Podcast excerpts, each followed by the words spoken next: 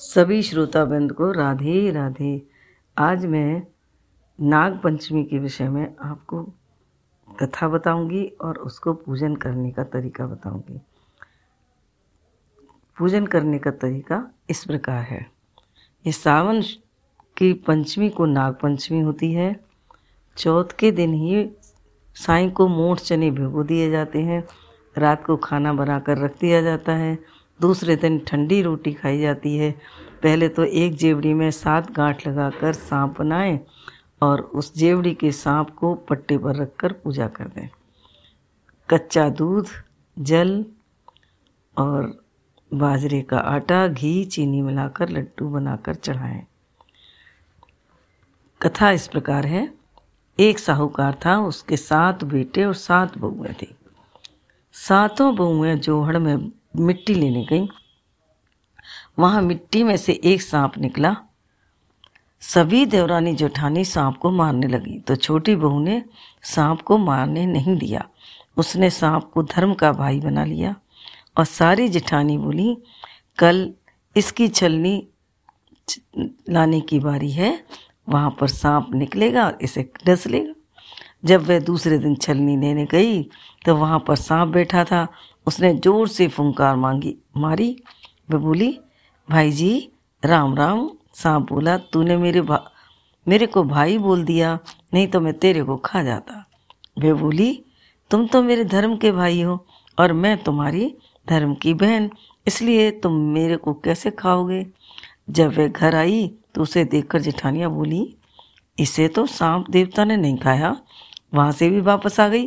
थोड़ी देर बाद सा सांप धर्म का भाई बनकर उसके लेने आया और बोला कि मेरी बहन को भेज दो। अब दौरानी जेठानी बोली, हमारा तो पियर भी है, तब भी कोई लेने नहीं आया। और इसका पियर नहीं है, तब भी इसको भाई लेने आ गया। बाद में उसको सिर धोकर मेहंदी लगाकर सामान इकट्ठा करके उसे भेज दिया। पियर पहुंचकर सांप की माँ ने उसकी खातिरदारी करी।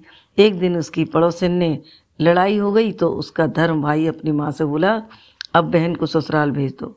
फिर उसे बहुत सारा धन देकर भेज दिया। तब वहाँ पर ताई चाची बोली कि, बहू, तेरा भाई बहुत लाड करता है और तेरे को छह कोठे की ताली भी दे दी, परंतु सातवें कोठे की ताली क्यों नहीं दी? तब वे अपने मन में बोली कि, भाई ने मुझे सातवें कोठे की चाबी क्यों नहीं दी?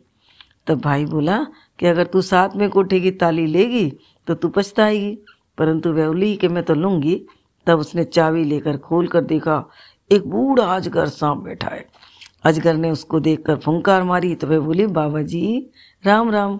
अजगर बोला, तूने मुझे बाबा जी कहकर बुलाया, नहीं तो मैं तुझे खा जाता। वह बोली, खाते कैसे? मैं तुम्हारी धर्म की बेटी हूँ, तुम मेरे धर्म के पिता हो। बाद में मैं बहुत सारा धन दौलत लेकर अपनी ससुराल आई तो सारी जिठानियाँ बोली कि अपना तो पियर था, तब भी बाप भाई लेने नहीं आए, इसका पियर नहीं था, तब भी ये बहुत सारा धन दौलत लेकर आई है। दूसरे दिन उसके बच्चे ने अनाज का बोरा गिरा दिया। तब उसकी ताई बोली, तेरा तो नाना मामा है, उसे सुन, उसे सुनता होगा तो वह सोने की चांदी की अनाज की बोरी मंगवा कर दे देगा। तुम अनाज नहीं गिराओगे। तब लड़के लड़की ने अपनी माँ के पास जाकर कहा, सांप ने सुन लिया। उनकी बात सुनकर सांप ने अपनी माँ से जाकर कहा मेरी बहन को, बहन की जिठानी ताने मारती है, इसलिए मैं तो उसे सोने चांदी की बोरी देकर आऊँगा। दो सोने की, दो चांदी की बोरी रखवा दी। दूसरे दिन झाड़ू बिखेर रहे थे। तो ताई बोली, तुम्हारे नाना मामा तो अजगर और सांप हैं वे तो सोने चांदी के बनवा देंगे। इसलिए हमारी झाड़ू मत बिखेरो। अब सांप अपनी माँ से फिर कर जाकर बोला, मेरी बहन को ताने मार रही हैं, इसलिए मैं तो सोने चांदी की झाड़ू देकर आऊँगा। झाड़ू बनवा कर दे आया। तब यह देखकर जिठानी ने ताने मारने बंद कर दिए। तब जिठानी ने जाकर कहा राजा से कि हमारी देवरानी के पास नौला का हार है, वह उसके पास अच्छा नहीं लगेगा, वह तो रानी को अच्छा लगेगा। उसने साहूकार के बेटे की बहू को बुलाया और कहा कि वह हार तेरे को अच्छा नहीं लगेगा, इसलिए वह हार मेरी रानी को दे दे। उसने हार निकाल कर रानी को दे दिया और मन ही मन बोली कि यह हार मेरे गले में रहे तो हार रहे और रानी के गले में जाए तो नाग बन जाए। हार देकर जाने लगी, रानी के गले में हार पहनते ही हार सांप बन गया और काटने लगा। तब रानी चिल्लाई, साहूकार के बेटे की बहू को बुलाओ, वह मेरे ऊपर क्या जादू टोना कर गई है? राजा ने साहूकार के बेटे को बुलाया और पूछा, तू क्या जादू टोना करके गई? रानी के पहनते ही हार सांप बन गया। उसने कहा, मेरे पीहर नहीं था तो मैंने सांप को भाई बनाया। मुझे तो सांप देवता ने हार दिया है। राजा ने यह बात सुनकर हार वापस दे दिया और साथ में एक हार और दे दिया। यह देखकर देवरानी जिठानी ने सोचा कि यह तो राजा रानी से भी नहीं डरी और उसके पति को सिखा दिया कि तेरी बहू कहाँ से धन लाती है? तो रात को उसके पति ने उसे मारा और पूछा कि तू धन कहाँ से लाई? तब उसने बताया कि यह धन तो मुझे सर्व देवता ने दिया है।